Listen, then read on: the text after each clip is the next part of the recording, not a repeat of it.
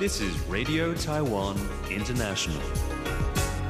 Welcome to the news on Radio Taiwan International. I am John Van Trieste, coming to you from Taipei, Taiwan. We begin with a look at today's top stories. Taiwan confirms 15 new cases of COVID 19. U.S. President Donald Trump signs the Taipei Act into law. And Premier Su Tseng-chang says the government is working hard to evacuate Taiwanese nationals stranded in China's Hubei province. But first, today's top story.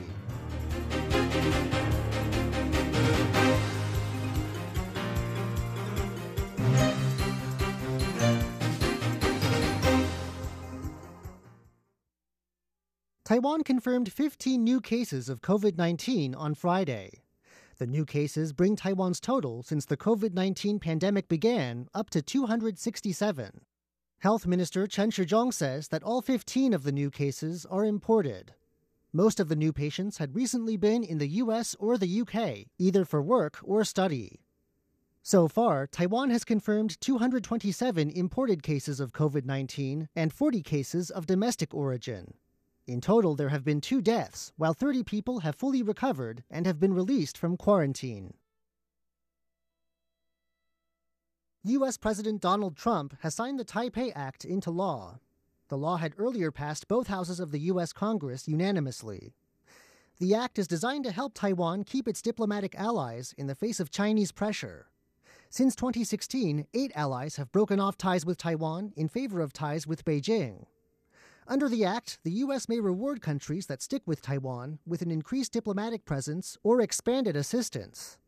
It can also reduce or terminate its diplomatic presence in countries that move to downgrade their ties with Taiwan and limit or cut off aid to them as well. The Act also provides U.S. support for Taiwan's participation in international organizations. U.S. President Donald Trump signed the Act into law on Thursday. Both Taiwan's presidential office and foreign ministry have welcomed the move. Premier Su Tseng-chang says that the government is working hard to evacuate Taiwanese nationals stranded in China's Hubei province. Hubei's capital, Wuhan, is the origin of the ongoing COVID 19 pandemic. Though Wuhan itself remains under lockdown, China has lifted restrictions on travel from the rest of Hubei province. Taiwan has prepared two charter flights over the weekend to carry Taiwanese citizens stranded in Hubei province back home. Those looking to get a seat on one of these flights will have to make their way to Shanghai. Flights between Shanghai and Taiwan are among the few cross strait flights that continue to operate. The premier says that the government wants to ease the burden on evacuees by lowering their airfares. However, he says this will require more coordination between airlines and government agencies. Premier Su Tseng-chang says that he will not replace Health Minister Chen Shizhong as commander of Taiwan's Central Epidemic Command Center. That's despite calls from the Taiwan People's Party for Chen's replacement as the center's head. On Wednesday, the party said that the escalating nature of the COVID 19 outbreak in Taiwan means the time has come for a higher ranking official to take over the job. In response Friday, Su said that Chen has been professional and responsible, successfully delegating tasks and presiding over each of the command center's daily press conferences. The premier says that Chen's efforts have been so successful that he's garnered international recognition. A recent poll conducted by local news outlet TVBS shows that Chen also enjoys strong public support in Taiwan, with a public approval rating of 91%. 那罗啊，那罗啊那，咿呀那哟呀咿呀哦。Idini kemai baiwana kanatar to lengau. The sound of the Puyuma tribe on Radio Taiwan International.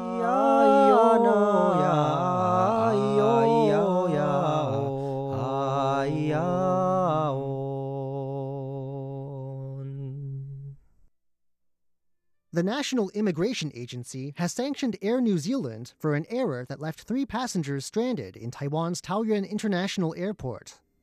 Taiwan is barring entry to foreign visitors as part of its efforts to stop the spread of COVID 19. It has also recently banned travelers from using its airports for layovers. However, due to an error by Air New Zealand ground staff, two Japanese nationals and a British national were allowed onto a flight from Auckland to Taipei on Thursday.